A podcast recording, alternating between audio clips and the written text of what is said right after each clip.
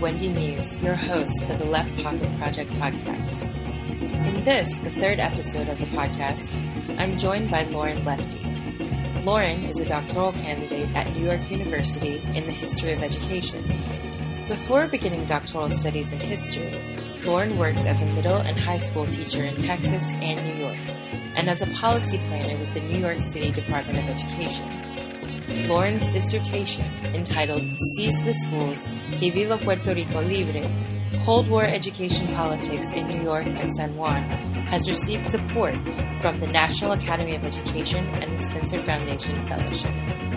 Lauren and I discuss her research on Puerto Rico and labor and education movements both on the island and among diasporic Puerto Rican communities on the mainland. We also chat about Puerto Rico in the present and how movements throughout the island have worked not only to fight austerity and the continued economic onslaught from DC, but how people across the island have been fighting to restore some semblance of the lives they once knew.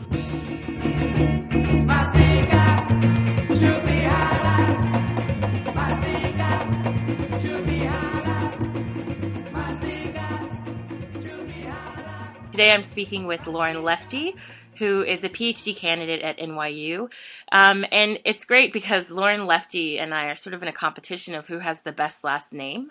Um, while mine is useful for other purposes, I think for the sake of discussing um, leftists of color um, and leftism in general, Lauren Lefty is rather fitting, I think. What do you well, think? I, I do try and live up to my namesake, yes. this is very good. in, Good my, in my academics and my politics. But Awesome. yes, I always get lots of comments that it's a very memorable and fitting last name. Of course, of course, and it's it's fitting that again your your politics and your academic work at least combines and goes with your last name. I would hate to see if you were right wing reactionary with a last name like that. It would be Oh, it'd be terrible. rather rather misfortunate.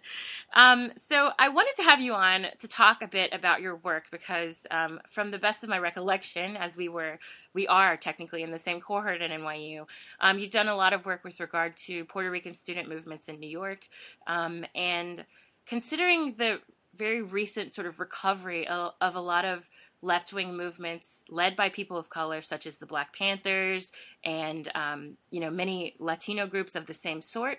I was wondering if you could talk a bit about this history, your research, and sort of what it means to us today to look back on some of these these movements and how they can inform our current day politics. Yeah, absolutely. Well, thanks so much for having me on. I'm so excited to talk about this. Um, and so, with my research, um, it's a transnational history of education politics in New York and Puerto Rico during the Cold War. So, I'm looking at roughly the era between 1948 and 1975. And I'm really trying to do a couple of things with this research. Um, and one is to really think about how education policy and activism developed within a border crossing manner in the context of not just domestic or local politics, but really global political dynamics. Um, and so, for example, I think about how Cold War era foreign aid and development and modernization theory um, in turn came to influence Great Society War and Poverty educational policies um, directed towards communities of color in the United States. Um, so that's sort of at the policy making level. But I'm also, as you mentioned, really thinking about how grassroots activism was likewise influenced by these border crossing phenomena, and particularly the anti imperial global decolonization politics of that era. Um, and Puerto Rico becomes really important in this story, um, both because it was, you know, this quote unquote laboratory of democracy and capitalist development during the Cold War, and you know, its its development program just has the perfect name, which is Operation Bootstrap, which I think just really, you know, captures this, you know, capitalist meritocratic ethos so well. But then, you know, they came to be this foil to to Cuba and the Caribbean as a as an economic development model, and they exported a lot of policies to broader Latin America and the global South. Um, and then, you know, again, those policies were used towards Puerto Rican and other communities of color um, in the U.S. And Puerto Ricans, you know, were, you know, you have to consider, you know, the ways in which they um, promoted and embraced some of these, you know, capitalist imperial policies, but also really fought back. I mean, Puerto Ricans were at the vanguard of a lot of anti-imperial politics and organizing. Um, kind of across the hemisphere, but also in New York City. And this directly translated to education politics, um, and particularly things around, you know, the ESEA and the Great Society, the movement of community controlled schools and bilingual and bicultural education. Um, so, what I really want people to do, as you mentioned in your question, is think about the ways in which you know education. We think of it as something so local, even at the neighborhood level, but the ways in which it engages these you know global political dynamics. Um, and in our current moment, that that definitely has to do with you know global ideologies of neoliberalism and anti anti neoliberalism and austerity. Mm-hmm. So, speaking of neoliberalism, um, I want to hear a little bit more about this Operation Bootstrap. yes. um, can you describe that a little bit more and how that involves Puerto Rico? And in particular, as you mentioned, um, Puerto Rico was sort of set up to be, by the U.S., a foil to Cuba. So, if you could talk a bit about the intersections between Operation Bootstrap and some of the other operations that were going on by the U.S. in Latin America and where mm-hmm. Puerto Rico fits in with this. Yeah, absolutely. So Operation Bootstrap really grew out of um, during the 1930s. A lot of New Dealers came to Puerto Rico in the 1940s um, as sort of you know in the post-war period in the mainland in the 40s um, the mainland became this place of prosperity, the economics of prosperity, and a lot of New Deal social programs weren't embraced and accepted anymore. Um, and so a lot of New Dealers went to Puerto Rico self describing it as this laboratory where they could experiment with um, sort of state led planning and development and liberalism.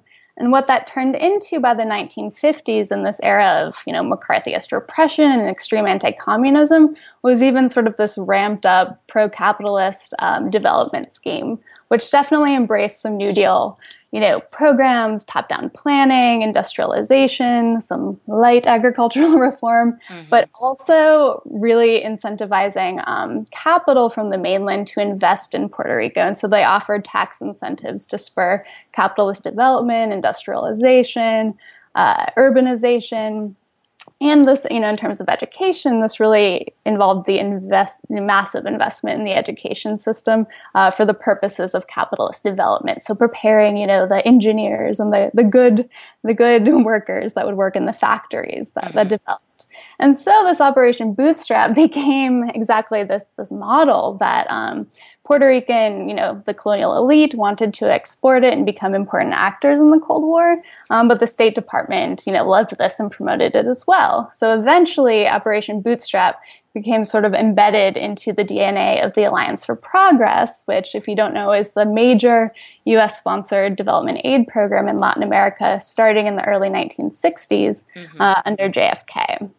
And so, yeah, Bootstrap's DNA really became embedded in that. You have thousands of people from Latin America and the global south visiting Puerto Rico in the in the 50s and the 60s, kind of on these like development aid field trips, which is really interesting. Yeah. And then the idea was to, you know, oh, take these ideas and you know, this is liberalism's answer to communism. This is how we do development right. And so, yeah, fascinating in that way. What were some of was there a specific set of countries that went to Puerto Rico to sort of learn from these programs or was there was it just sort of like everyone from all parts of Latin America that that went to to Puerto Rico it's, to sort of see it in action?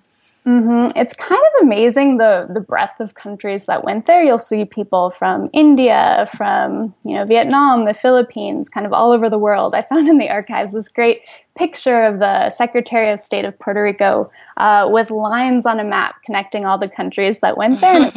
it really is global. But at the same time, you know, they really were arguing that, well, we are capitalist development within a, you know, quote unquote Hispanic tradition. Um, and so they, you know, and we speak Spanish. And so they were trying to court Latin American planners, leaders, development economists, engineers, etc. Mm-hmm. And so after a while, and especially in the 60s, the majority are coming from Latin American countries and all over, um, you know, Central America, the Southern Cone, Brazil, Colombia, Peru, pretty much everywhere. And what does it mean, or at least what was what did it mean for the Puerto Rican elite to engage in a sort of Hispan- specifically Hispanic essentialist um, yeah. idea of capitalism and development? For them, what does that mean exactly? And this becomes a really interesting part of the story because they were, you know, on one hand, really embracing the, the capitalist mantra and development mantras of modernization theorists. And at the same time, they were sort of trying to negotiate this, this imperial discourse and push for, you know, Puerto Rican cultural nationalism. I mean, they kind of thought of themselves in this way almost as anti imperialists, which right. becomes really interesting. Um, but they were saying, you know, a lot of the modernization theory coming out in the 50s and 60s. Um, was arguing that modernization couldn't happen in countries that had these traditional attitudes and mindsets. And there's a lot of really offensive, derogatory language coming out of these, you know, academic treatises about Hispanic culture. And so obviously the Puerto Rican elite were really pushing back against this and saying, no, we have this, you know, amazing, vibrant culture modernization can happen within Puerto Rican culture. And it was a very sort of essentialist Hispanic uh, definition of that culture, elitist. And, you know, while they did have discourses of we seamlessly blend European, African, and indigenous, you know, histories, you know, it definitely uh, kind of, you know, put on a pedestal more white European Hispanic cultural definitions of that. Right. Was there any sort of involvement as well? Um, I guess I'm sure there was involvement, but I'm wondering um, with regard to the kickbacks that you mentioned and sort of the, mm-hmm. the um, incentives for investment. Were a lot of those going to U.S. investors, or was it mainly situated in Puerto Rico itself? That's a good question. So they were really trying to attract mainland businesses and investors. Um, but the Puerto Rican elite were still benefiting from this. So this is sort of that question of, you know, like what, why were they doing this? What right. was in it for them? Um, you know, and, and a lot of the, the government that was in power, the political party, um, did have really close ties with a lot of mainland businesses um, Puerto Rican businesses were benefiting, though the vast majority were were mainland businesses. Mm-hmm. Then, of course, the problem with that is, you know, after a while, the tax tax incentives ran out. Those companies left, leaving the island in, you know, without a lot of jobs. And um, around what time was this when they start pulling out of the island? This was in the 1970s. So, as I say in my research, the bootstrap kind of begins to break. uh, you know, like mid 60s, late late 60s, early 70s. Um, and that's when you have increasing calls for independence and you hear much more critical language against Bootstrap, both on the island and the mainland. Um, you know, critiques were really strong in the diaspora as well. Um, but the factories really start pulling out in the 70s, and then you see a similar cycle more recently where they tried to, you know, do very similar things, giving tax incentives to these companies, but then they expire, the companies leave, and then a lot of Puerto Ricans are left without jobs. Right. So this is a great segue, actually, to think about um, what's going on on the island and in New York and the United States, um, especially on the Puerto Rican left.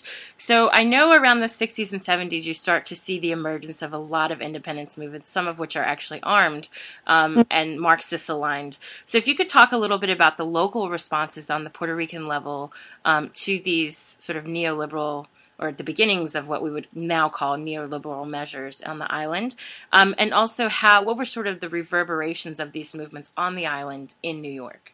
Mm-hmm. That's that's a great question. So exactly in the late '60s and the '70s, um, one activist said, you know, quote, nationalism really hit the Puerto Rican community like a club on the head, and you're just seeing all these organizations and movements springing up that have an explicitly Marxist and or socialist um, political persuasion, and that are also, you know, fighting for the independence of Puerto Rico. Mm-hmm. And so, you know, as you mentioned, this becomes anything from, you know, student university groups um, to armed movements on the island, and they became really kind of powerful and influential movements, um, and they influenced what was happening on the mainland as well. Um, and so, mainland Puerto Ricans in the diaspora um, were also being influenced by rising currents of black nationalism. So it was kind of this amazing perfect storm of, you know, black nationalism meeting with island-based Puerto Rican anti or pro-independence, um, anti-imperialist movements within the context of this global anti-imperial um, kind of wave spreading the global South. And so, you know, there was a lot of movement between mainland activists to the island and vice versa. It was relatively cheap to fly back and forth, you know, by the 60s and the 70s. Mm-hmm. Um, the Young Lords, which are kind of the most famous, probably Puerto Rican nationalist organization in New York, you know, they end up opening offices and having a, a San Juan branch of their organization. Um, but at the same time, this also leads to some tension. Um, you know, sometimes island and mainland, you know, goals came into conflict with each other. They didn't always agree. The diaspora, especially if you were born in New York as opposed to the island, there were some there were some tensions about you know who should really be um, in charge and directing and leading the independence movement.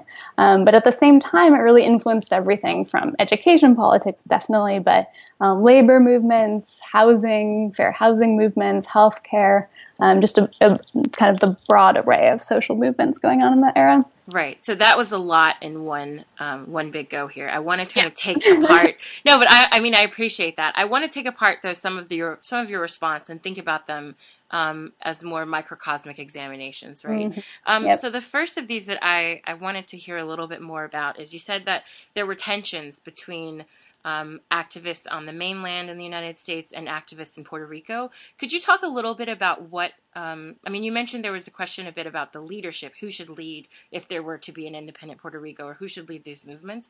Could you mm-hmm. talk talk a bit more about the tensions, how they arose, and what was, if anything, sort of the main crux of the conflict? Yeah, and it, it's interesting. So, um, in the diaspora, I think nationalism could take on many meanings. And for island based pro independence groups, it really meant the political independence of the island of Puerto Rico. It would become its own independent nation. And a lot of diasporic groups were also arguing for that, and others were arguing more for cultural nationalism um, within the context that they grew up in. Many young lords, for example, were born in New York or Chicago or Philadelphia. Um, they didn't really see themselves and their families moving back to the island, though there was reverse migration at the time. So what they were arguing more was let's have self determination within our communities, within U.S. cities, you know, within that political system. Um, and that, you know, led to some tension between the groups. And there were also some interesting tensions about racial justice, actually. Um, so a lot of mainland Puerto Ricans um, absolutely included racial equality, justice, black nationalism into their arguments. Um, and on the island, sometimes those were seen as imports from, hmm. you know, from the mainland, um, not necessarily, you know, the more class-based, um, you know, movements that, yeah, exactly, that had been going on for a while on the island. Right. Um, but it's interesting because you see in with groups like the Young Lords and the Black Panthers, there's quite a bit of a class analysis and an aspect of their work, right? Um, Absolutely. So where I guess the is it a matter of of the Young Lords focusing more on the racial aspect that, or at least in in in their sort of public um, appearance, right? The way things sort of looked on mm-hmm. the outside, it seemed to be, as you said, more of a cultural na- nationalism movement.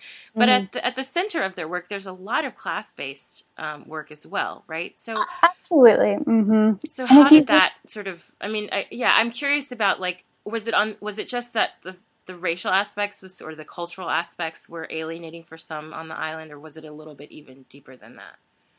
Well, I think you really hit the nail on the head. Like, if you look at the Young Lords' political ideology, class and an explicitly socialist and Marxist influenced um, ideology is at the heart of what they're arguing for. They do not kind of separate race from class. Right. And so I think sometimes it was just a misinterpretation. Um, sometimes it was just kind of personalities. Mm-hmm. and something you know we think of you know when we study left wing movements sometimes it's just about you know the young lords were young mainly and they sometimes came to the island with you know kind of arrogant attitudes about they should be in charge and just would rub island activists the same you know the wrong way. Right. Um, and then sometimes it would be about you know more granular disputes within leftist politics. Um, you know the young lords some branches became more Maoist, you know, in the 70s, and mm-hmm. some island based groups didn't. And so it became about ideology as well as personality, I think. And this office that you mentioned that the Young Lords opened up in Puerto Rico, was it run by someone from Puerto Rico, or was it run by a mainland based Young Lord activist who went back and forth, or both? Yeah, that's a good question. So I know that New York based Young Lords did go there, and I'm not quite sure who ended up being, you know, the head of that organization, if there was a head at all. I know mm-hmm. they did try and work with, um, you know, on the ground activists in San Juan. Um, but I also know that Young Lords, in retrospect, when they wrote their memoirs, they're saying, oh, this was actually kind of a mistake of our organization. We should have maybe tried to just align with existing groups that were already there, which they were doing as well, um, right. to be fair.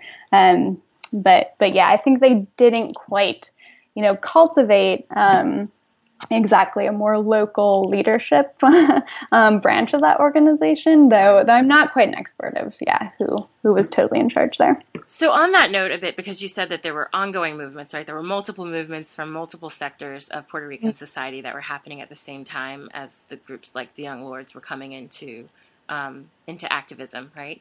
Um, mm-hmm. And I'm wondering if you could talk a little bit about more of a little bit more about those as well, especially the labor movements. I'm really fascinated by this, particularly as Operation Bootstraps and, and most likely other initiatives that the United States mainland had launched. Um, mm-hmm. would involve obviously an expansion of the workforce. So, what was going on in the labor movement, um, and especially in the 60s and 70s in Puerto Rico? Yeah, the labor movement was really important in this whole story. So there was a very strong uh, labor movement in the 1930s, particularly with uh, kind of the start of the rise of industrialization. Uh, tobacco's workers' unions were very strong, as, as well as a few others. Um, and in the diaspora as well, in New York, uh, the radical labor movement amongst the Puerto Rican community uh, was extremely strong at this point. But during this era, you also start to see state repression towards these movements, and it was uh, aligned to the growing nationalist movement as well. And so the FBI, uh, the Puerto Rican state, starts cracking down on labor radicalism uh, for its you know, for its own purposes because their government was anti-communist, but also because it's thought to be linked to uh, Albizu Campos's growing nationalist movement. Pedro Albizu Campos was the was the leading nationalist voice at the time, um, and even in the 30s, you know, the island and mainland discourses about about labor, anti-capitalist organizing was really linked as well. Mm-hmm. And so my my expertise is a little bit more with uh, the teachers union which has always been a really active voice on the island. Um, and so once you get into the bootstrap phase, you, you see the teachers union having a really important voice.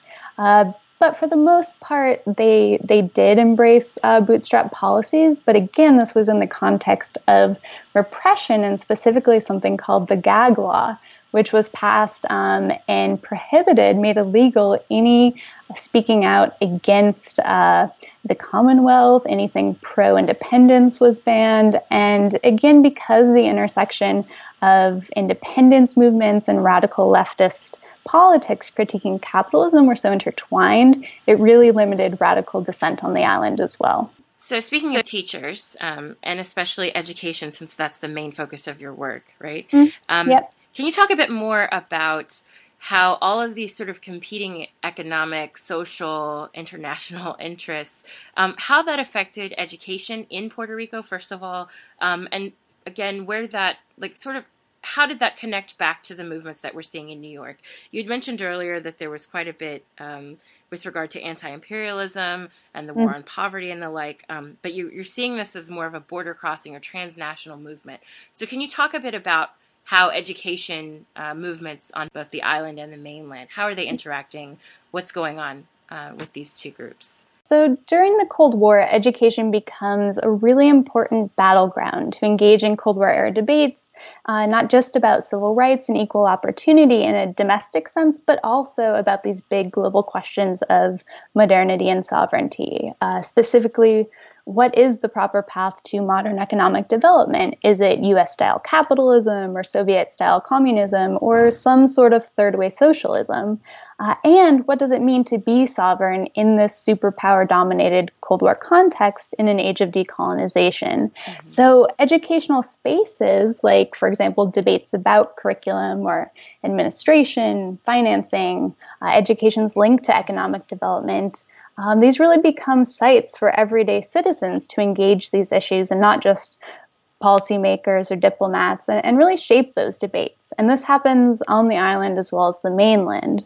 Um, so on the island, what you see is really a massive government effort to expand the education system uh, for the explicit purpose of capitalist modernization. And this is influenced by modernization theory and the idea of human capital theory coming from the Cold War University of the 1950s and 60s. Um, and this idea of what you need in order to take off his uh, trained workforce um, and managers for the island's new factories. And so this results in just the massive, uh, rapid expansion of the public school system, mm-hmm. the pro- yeah, the proliferation of literacy and adult education programs, uh, the creation of a community education project, uh, which really aimed to teach people to kind of be modern in this weird way. And education becomes what planners called the cornerstone of development in this era. Mm-hmm. And so you, you also see Commonwealth government using schools to promote cultural nationalism, um, as we were discussing, and their, their version of it, um, which leads to, for example, uh, Spanish being the official language of the island for the first time in the late 1940s, and new curricular materials made by Puerto Ricans about Puerto Rico. Um, and yet, this also means that educational sites become, yeah, these really important spaces for island residents to engage and negotiate and critique these bootstrap policies, which they absolutely did. Right. And yeah, and the same goes for the diaspora on the mainland. And you know, your question was how are these connected? And so, you know, education becomes a key focus of activism for the post-war Puerto Rican Great Migration as well. Um, and again, you see activists are engaging with this idea of, you know, what is the best path toward modernity, mm-hmm. and so some Puerto Ricans answer with uh, capitalism, the idea that you can pull yourselves up by your bootstraps, but but others really critique that premise and argue for ed reform within maybe a broader socialist revolution or, you know, some groups even a communist revolution. Hmm. Yeah, and you see Puerto Ricans focusing in New York on issues of community control, bilingual education, critiquing culture of poverty ideas, um, as part of their drive for both modernity and sovereignty. Um, and kind of this this last part of this, this is really interesting. Um, as I mentioned before, at the policymaking level, you also have people who had worked on programs in Cold War global development, like in Bootstrap or the Alliance for Progress, coming back to craft the domestic war and poverty programs.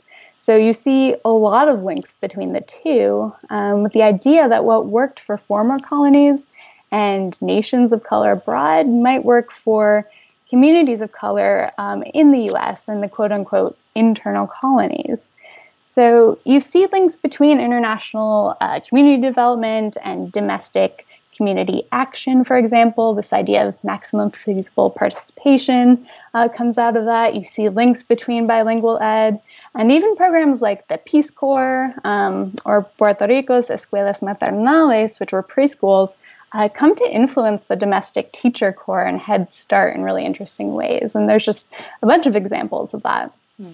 So yeah, so while education was kind of this, you know, the right kind of revolution uh, and safer capitalism abroad, you know, this was also deeply linked to President Johnson's ideas about education being the only valid passport from poverty, which is his famous quote from the 1960s. Mm-hmm. And so, yeah, in this way, you do really see a transnational formulation of policy, of activism grappling with these, these big questions. Um, what is education's link to economic development? What does sovereignty look like um, in schools, but also in society? And, and how is education both a reflection of these debates and a tool to enter and shape them. Who are some of the leaders that are making these critiques um, that are coming from the Puerto Rican community, either on the mainland or in Puerto Rico? Can you talk a bit a bit a bit more about those um, movement leaders or people who are involved in the process?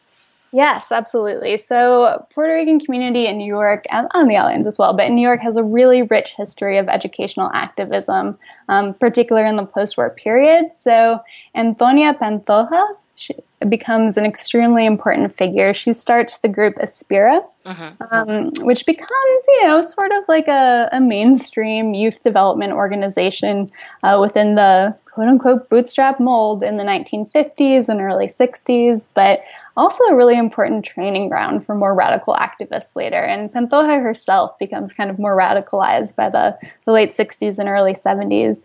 Um, so she's a really important figure. Um, Evelina Lopez Antonetty uh-huh. started the United Bronx Parents, which is a really awesome parent based, parent run um, activist group out of the South Bronx. And so they were really influential in advocating for community control of schools in New York, bilingual, bicultural education. um, and a number of really important educational policies. Mm-hmm. So there's there's a lot. So I would say those two are kind of like the most important figures in this era. But then you just see a lot of parent organizing um, amongst the Puerto Rican community. You see the first Puerto Rican Board of Education president, um, who's sort of a more mainstream figure connected with island-based politics, but you know he still becomes president as decentralization is going on. Joseph Monserrat, um, and then the Puerto Rican Forum is a really important organization that's involved in these politics uh, as well. So. So, um, with regard to the individuals, I was thinking a bit back on your at least the early stages of your research. And mm-hmm. you had mm-hmm. mentioned quite a bit about high school students and their involvement in this process. Can you yeah. talk a bit more about the youth led movements that were and how they were connected uh, with this education movement as a larger scale? Absolutely. So I think often we think about this global 60s activism as happening a lot on university campuses, but it's really important to think about how K through 12 students, particularly high school students, were just as involved in these movements and were really influential. So in all of the, you know, big protests and organizing for community control, bilingual, bicultural education, um, high school students were right there and they were organizing they were writing really influential um, kind of pamphlets and magazines connecting anti-imperial politics abroad to what was happening in their schools Mm-hmm. Um, and a lot of young lords were high school students, actually, and a lot of what was happening on university campuses um, was linked to high school students, even through Aspira clubs, which operated in in high schools. And so often, university students were encouraged to go back to their former high schools, and in that way, um, Aspira UBP became really important links between K through 12 and higher ed organizing. Mm-hmm. And were there were some of the students involved here in sort of the i'm assuming they're in public schools right? Um, what was happening beyond the public schools with these students? Did they have any sort of um, sort of side educational projects that they or their parents or some other um, local mm-hmm. activists were involved in, especially considering that I know you had mentioned that one of the activists was pushing for bilingual education, right? Mm-hmm. Um, but not only a question, it's not so much a question of bilingualism, but also a question of biculturalism or multiculturalism. Um, where did where did young people and or their parents or fellow activists where were they? What were they doing to sort of encourage this beyond the public school system in New York? Yeah, and that's a great point. I think we do really need to think about education as operating outside of the K through 12 system. And you know, it is also important to note that um, this activism was happening in some Catholic schools as well, which I think is an often forgotten about landscape of activist terrain um, in this era. But you know, there are really important kind of weekend liberation schools being set up by United Bronx Parents and the Young Lords and other activist organizations. And within these these reading circles, um, and in other kind of like learning groups they would promote cultural pride history in a way that you know isn't taught in the schools so the young lords were really active in this. For example of having sort of puerto rican educational uh, classes and saying you know the history that we've learned is really the legacy of colonialism and we need to start you know telling our own histories and writing our own histories. So mm-hmm. Um, here we see um, El Centro, which becomes a community archive for the diaspora, comes directly out of these um, activist movements of this era. Mm-hmm. So it becomes a space to produce research by the Puerto Rican community about themselves, when for so long they had been the subjects of, of research studies and everything, um, but not the active voices actually making those those arguments. So I'm a huge nerd, so I think that's really fascinating, right? Oh, I love it. Yeah. Um, I'm wondering though. I know a bit about the surveillance of the young lords, but were the people who were involved ex- exclusively with these educational projects were they also surveyed by the U.S. government, um, and did they face any sort of um, state-based repression or issues, or were they sort of operating under the radar? That's a good question. So I think something like Aspira, for example, um, could sort of operate. It was always con- a little bit more mainstream. They were, you know, actively cooperating with um, city government. You know, they had funding from a lot of the mainstream liberal foundations. Um, yet at the same time, a lot of their members, especially the high school students, could be more radical. And so I think in that way, a lot of people, you know, operating in a Aspira circles, uh, they weren't, you know, infiltrated by COINTELPRO, mm-hmm. uh, the FBI, like the Young Lords were. But there was such overlap between these organizations that a lot of people who are active in educational activism um, definitely faced, you know, repression and and surveillance by the FBI during this time. Right, and especially thinking about just the overlap of leftist movements, right, that are that are exactly. involved in this. It's almost inevitable. Um, mm-hmm. I'm curious a bit about that as well. So you mentioned that some of the leaders of these groups, or at least the groups themselves, were a little bit more centrist or mainstream. Um, mm-hmm. I'm just curious about were there, er, to the best of your knowledge, were there any like very radical left or Marxist aligned um, groups that were forming at this time on the mainland? I'm aware of them in a little bit in in Puerto Rico, but on the mainland and in New York in particular, beyond the Young Lords, were there others who were more um, I guess we would say nowadays, hard left focused So you're not. Yeah, I would say El Comité was a really important leftist organization, um, and their main goal was not educational activism, but as you mentioned, all these movements were aligned, mm-hmm. and they were a really important one, um, arguing for definitely a more kind of, you know, hard left Marxist interpretation of of you know their social politics. Mm-hmm. Um, so thinking a bit now about the present, especially because, as I mentioned earlier, all of these movements, Young Lords, Black Panthers, a lot of the indigenous movements in the Americas are coming to the fore once again, um, especially as researchers are getting gaining access to these archives um, that have finally been opened up by the government, yes. right? Yep. Um, and discovering more and more. So I'm curious now about where your work fits in the present, particularly as we think about Puerto Rico and a lot of the university movements, austerity, a lot of developments that have happened with regard to the hurricane. If you could talk a bit about Puerto Rico in the present um, mm-hmm. and where you see more contemporary movements fitting in with um, this larger set of research. Yeah, so with my research, I really want people kind of working with educational movements for justice today to think about some parallels between the era that I'm working in. So just as within, you know, the global 60s, um, both policymakers and grassroots activists are really being shaped by these global political dynamics. And, you know, instead of maybe the modernization theory of the 1960s, it's really this neoliberal ideology that's being um, kind of encouraged and, and you know, spread across borders all over the world um, by kind of these global, global uh, development quote unquote experts, right? Mm-hmm. And so this definitely happened in Puerto Rico, specifically because of the the mounting debt crisis that has been happening um, really for years now.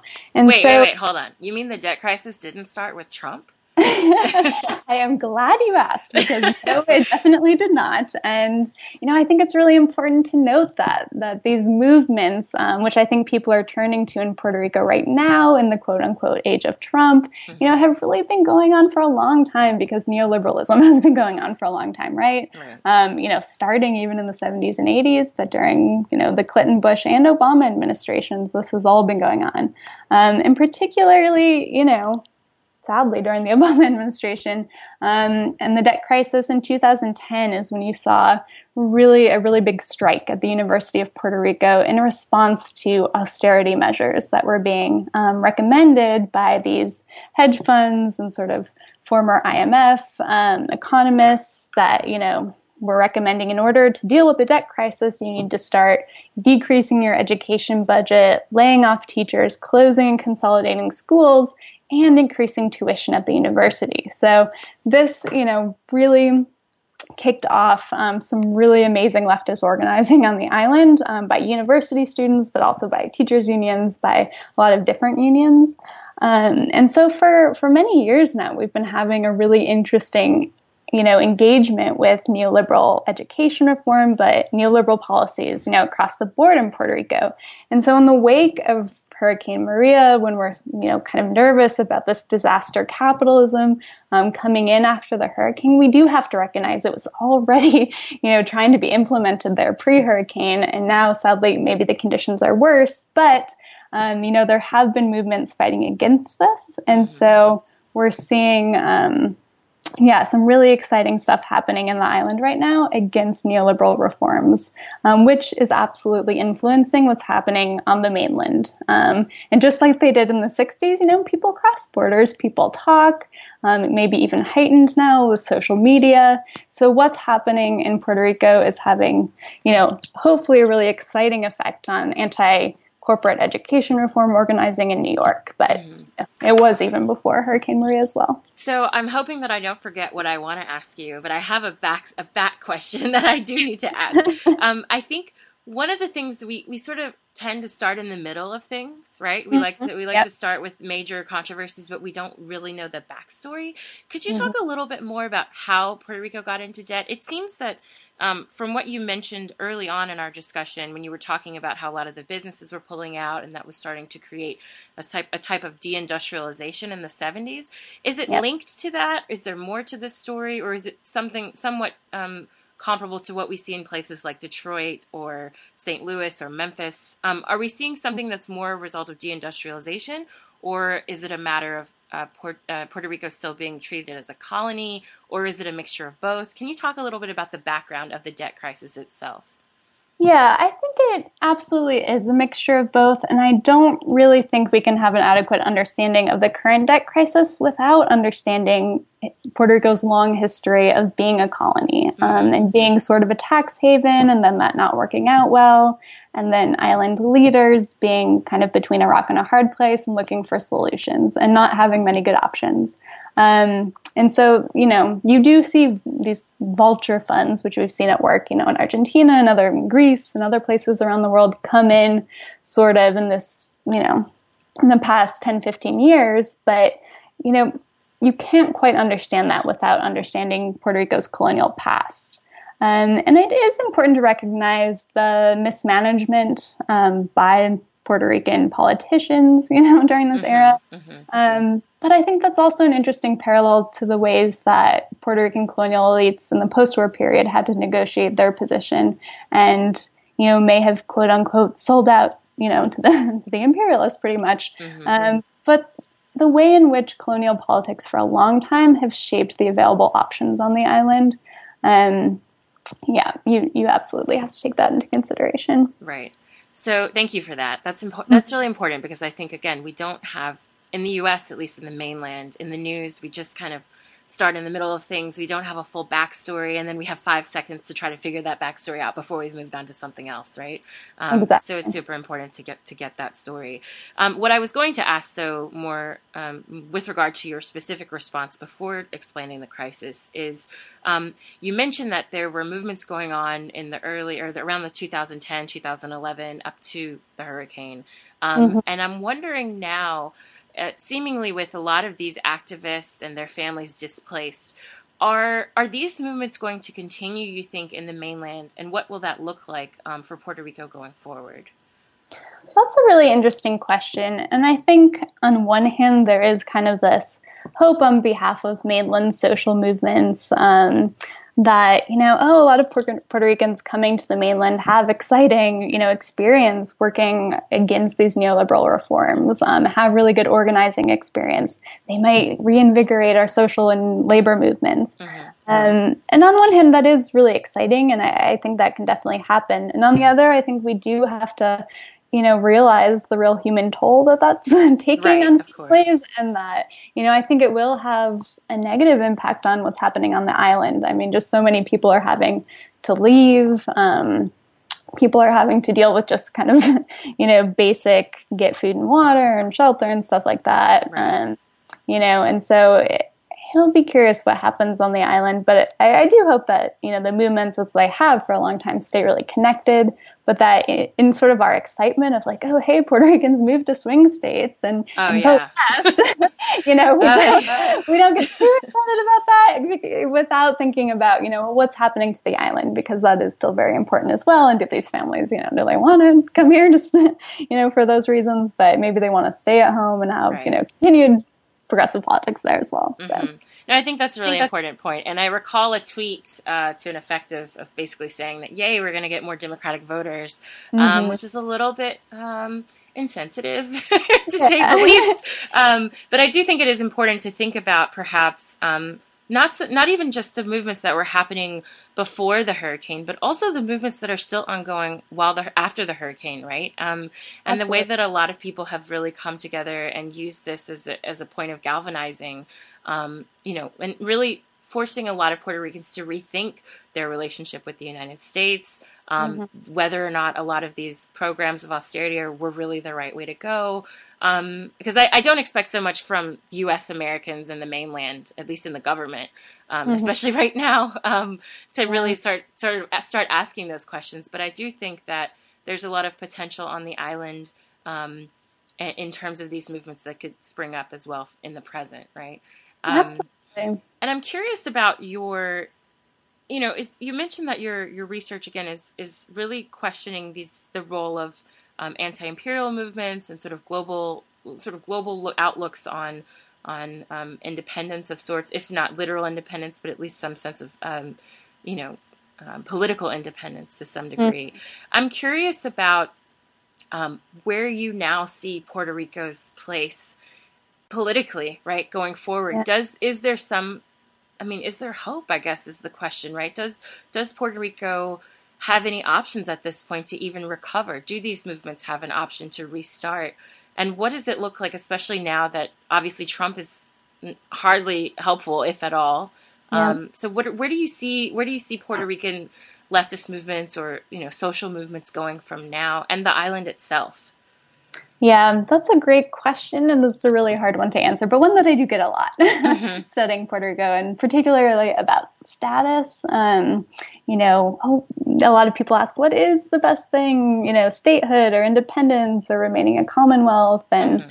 you know, beyond, you know, that is Puerto Ricans' decision to make. I think it's really hard to answer given this colonial history. Mm-hmm. Um, I think in a perfect world, you know, we could say absolutely independence today, but without, you know, a really thoughtful um, sort of transition to independence with reparations from the United States that could leave a lot of Puerto Ricans, you know, in really tough material situations. Right. And so on the left, you know, there continue to be um, really important movements for independence, which are growing in the wake of the hurricane, as you mentioned. I mean, the the mayor of San Juan, um, who's been getting a lot of press lately, Carmen Yulín Cruz is part of like the the really big and long um, pro Commonwealth Party. But mm-hmm. in the wake of this, she's really starting to publicly question um, the political relationship with the United States and is calling more overtly for independence, which is kind of interesting. But a lot more people are. Um, but at the same time, you have leftist movements saying, well, maybe we should should become a state, which has actually historically been a more conservative position on the island. Um, but let's do it from a left perspective and ally ourselves with progressive movements of color on the mainland. And maybe that's our best path forward. Mm-hmm. Um, and so it's really tricky. Again, I mean, this is an issue that Puerto Ricans, you know, should have the sovereignty and the ability to decide for themselves, and they're very split um, as a community, understandably, because right. it's just a really tough decision. But as a left movement, I think we need to, you know, really think about what is the best pathway forward for Puerto Ricans both on the island and mainland. So it's interesting that you brought up Carmen Yulín Cruz because obviously she's been the center of a lot of, I mean, by way of Trump, right? Um, who's been yep. antagonizing her pretty much from the jump, uh, mm-hmm. simply for disagreeing with him on his methods of quote unquote outrage to the island, which has been pretty paltry um, and offensive at, at best. Um, paper towels. right. Yeah. I mean, like, oh my yeah. God, it was, it was bad. It's been bad. Yeah. Um, but what's fascinating is they don't really talk about her politics, right? I mean, she's, she's been, she's been, um, you know, the adversary on the island against Trump. And I think everything's centered around Trump.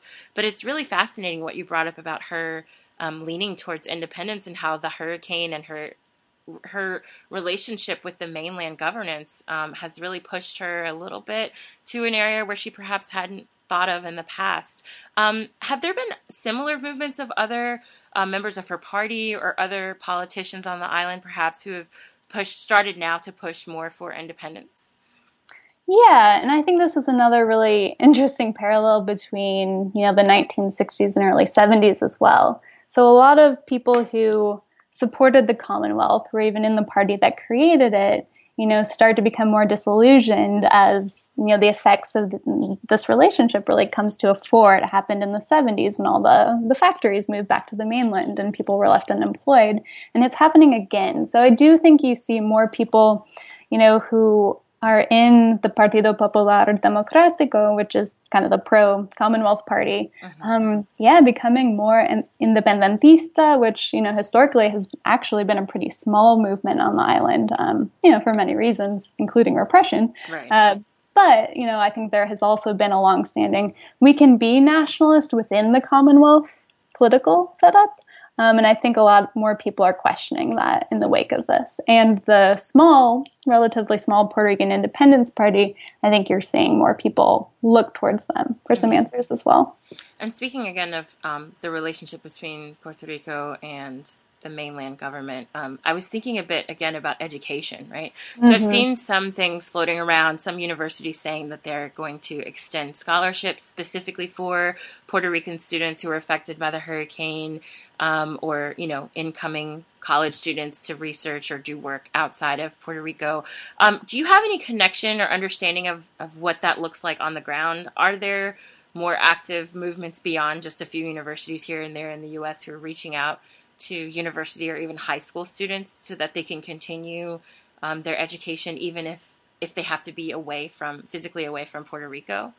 Yeah, that's a great question. And I wish I knew of a united movement. As far as I know right now, um, it, it is really happening on this sort of one off basis. So mm. certain universities or more so certain school districts um, are saying, let's come up with a plan. So certain school districts um, in New York or maybe around Philadelphia or in Florida, definitely, mm-hmm. um, they're saying, yes, let's come up with a plan for our new Puerto Rican students. Let's provide them with some extra support services.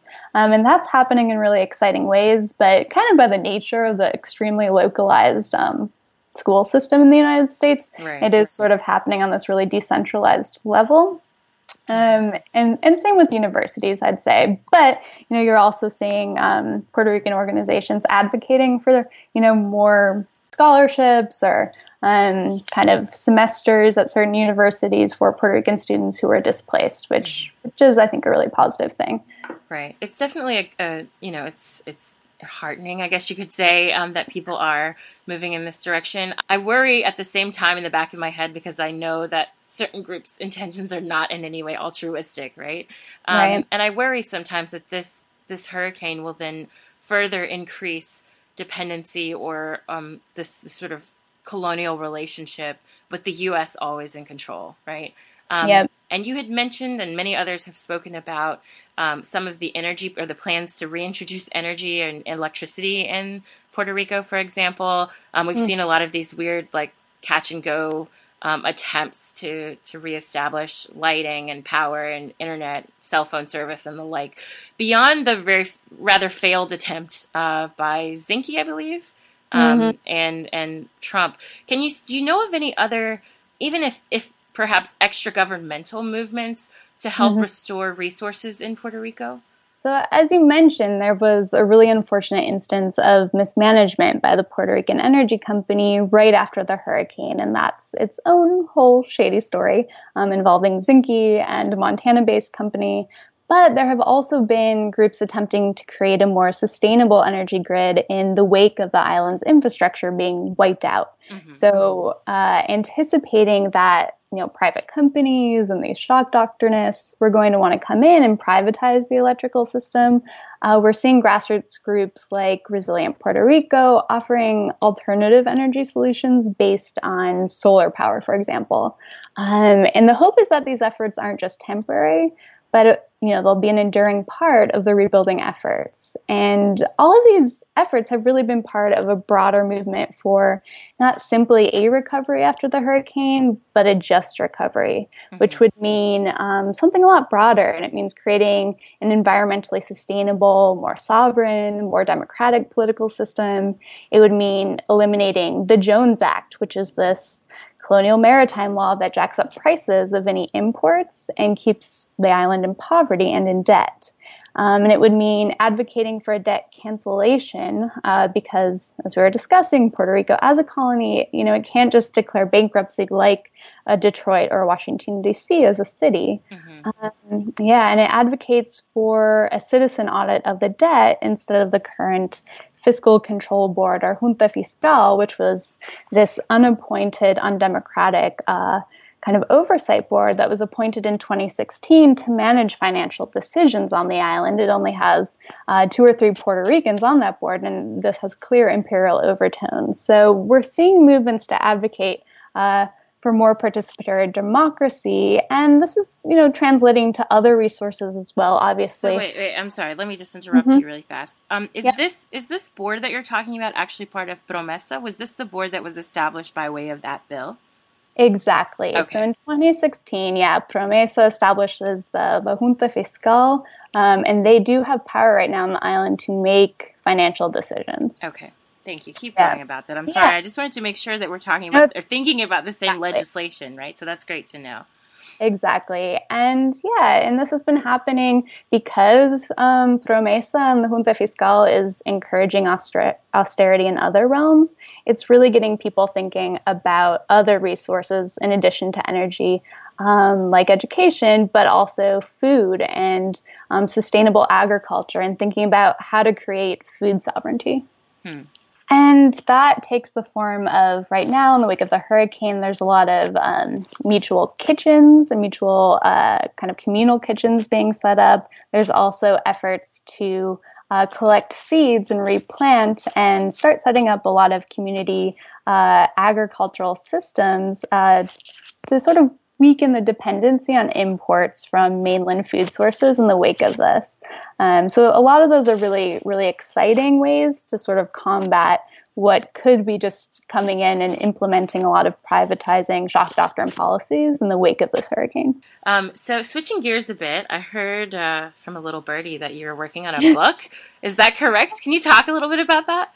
Yes, yes. So it is a book that's uh, kind of unrelated, but kind of not actually, about the recent history of teacher education in the United States. Mm-hmm. So our question is kind of, you know, if you wanted to become a teacher in 1980, you had to go to a school of education. Uh, within, you know, 30 years, there's all these varieties of pathways to certification and entry into the classroom. So, you know, Teach for America is the most probably visible and well known example of that, but there's mm-hmm. just been a proliferation of alternative certification and, and, hybrid programs. So we're taking a historical approach to that question. Um, yeah, and looking at that. And um, this alternative approach, right? Does this involve expanding opportunities perhaps for communities of color or lower income people who perhaps don't have the means to be credentialed in a traditional way? Yeah, so that's uh, one of these really interesting questions we get at in the book. So, you know, if you're coming from a left perspective, often you see these alternative certifications, and, you know, rightly so, as part of the neoliberal reform agenda of bringing a lot of, you know, maybe wealthy, white, upper class um, young students into classrooms and displacing uh, teachers of color. Mm-hmm. Uh, but at the same time, what we get into, it's really important to recognize the critiques that were coming from communities of color in the 60s and 70s saying that how we certify teachers now is also creating, you know, a largely, um, you know, white upper middle class teaching force for a school system that's now, you know, majority students of color. Mm-hmm. And so, you know, we kind of look at intersections between these more radical left um, critiques of education schools as well as the more li- neoliberal, Milton Friedman esque um, kind of reform critiques as well, and how they, you know, sometimes coincided to create alternative certification programs, but you know, dismissing some of the the critiques and ideas of radical leftists from the 60s. Right. Um, but at the same time, I think it's interesting, you know, if you look at the numbers, um, a lot of alternative certification programs are bringing a lot more teachers of color into school districts than education schools are. Mm. So we're really encouraging education schools, um, sort of the establishment, quote unquote, which we see actually as more of like a, a progressive bastion, right? Uh, you know, in what ways has that establishment failed as well to bring teachers of color um, into communities and train them well. Mm-hmm. So, you know, I think what we kind of end up advocating for is, you know, how can we, you know, adequately train educators and prepare them with a professional education that, you know, both prepares them and doesn't, you know, cripple unions. Right. Um, but also really, you know, increase diversity within our, our country schools. Right. I mean, it, that's, that introduces a lot of really fascinating questions, particularly as sort of if we think about these blind spots that we have in more progressive circles, right? Um, mm-hmm. In particular, with regard to access to learning mm-hmm. to become an educator, right? Access to higher education, access to a lot of things. And I think it, it sort of pokes holes in some of the discussions, or at least very bifurcated discussions that we've seen with regard to charter schools and school choice and the like. Um, there's always an underside to this that complicates our, our discussions, and I think it's worth really digging in a little bit deeper and understanding all sides of it. Yeah. Um, do you all talk about charter schools at all in your work? We do a little bit in the sense that charter schools are one of the main employers of alternative, alternatively certified teachers. Mm-hmm. Um, but it, it does sort of intersect again where you see kind of in the early years of charter schools, a lot of communities of color that were really you know, highly critical of the education establishment um, through education schools and, and, the public education system, seeing them as sort of hopeful as places of self determination, actually, in a lot of mm-hmm. independent schools, um, you know, start in the 60s and 70s based on these ideas. And then you see them sort of co opted by, you know, the ed reform establishment, which is not community based at all. Right. Well, I look mm-hmm. forward to reading it when it comes out. Do you you have a title yet? Yes. So it's Teaching Teachers: Changing Paths and Enduring Debates, and I'm actually co-authoring that with Professor James Fraser at NYU, um, who's worked a lot on the history of teacher education, and it's set to be published in the fall of 2018, so next year with the Johns Hopkins University Press. Awesome. Well, I look forward to reading it and promoting it. um, so, just wrapping up a bit, um, do you have any last words for us? Things that we should think about with regard to Puerto Rico, with regard to education, with regard to these movements? Any last thoughts that you'd like to impart upon uh, the listeners? Yeah, well, I would say well, there's a lot to say, but if I'm limiting, um, I will encourage people working for educational justice today to really, you know, think about what your podcast is aiming to do and think about movements on the left from communities of color throughout history um, and even recently, and what arguments they've been making all along. So mm-hmm. I think you have a lot of people who are really against this ed reform movement today. And if we look to movements that have been happening in Latin America for the past few decades um, against neoliberal education policies, which have been implemented there, you know, for decades. You know, there are a lot of really interesting lessons, a lot of really interesting opportunities for solidarity with movements across the hemisphere and across the world, really, um, and really let those voices lead. Yeah. Well, I always, I yeah. always say like I have a little phrase where I always say don't sleep on the South, but I'm normally thinking about the South of the United States, right? Because there's a lot yeah. of radicalism happening in the South that people up north and beyond um, sort of ignore, right? But I think in, in, in this case, when I say don't sleep on the South, we have got to think about South America, the Caribbean, uh, the mm-hmm. global South, right? Um, and I think that really that really does offer they offer a lot for us to learn from as well. So thank you so much. Thank you, Wendy. Thanks for having me. Amados hermanos, compañeros y compañeras, ustedes saben y ustedes reconocen que son puertorriqueños, ¿verdad? ¿Verdad? Ahora vamos a enseñarle a esta gente ahora que nosotros nunca los olvidamos que somos boricuas. And that was episode three of the Left Pocket Project podcast. To learn more about Lauren's research, you can follow her on Twitter at Lauren Lefty, and that's L A U R E N L E F T Y. And of course, to see more about what's going on at the Left Pocket Project, you can follow me at Left POC, and that's L E F T POC. And as always, you can follow us on Facebook at Left POC or show your support on Patreon, and that's at patreon.com slash Left POC. Thanks so much for listening. Have a good one.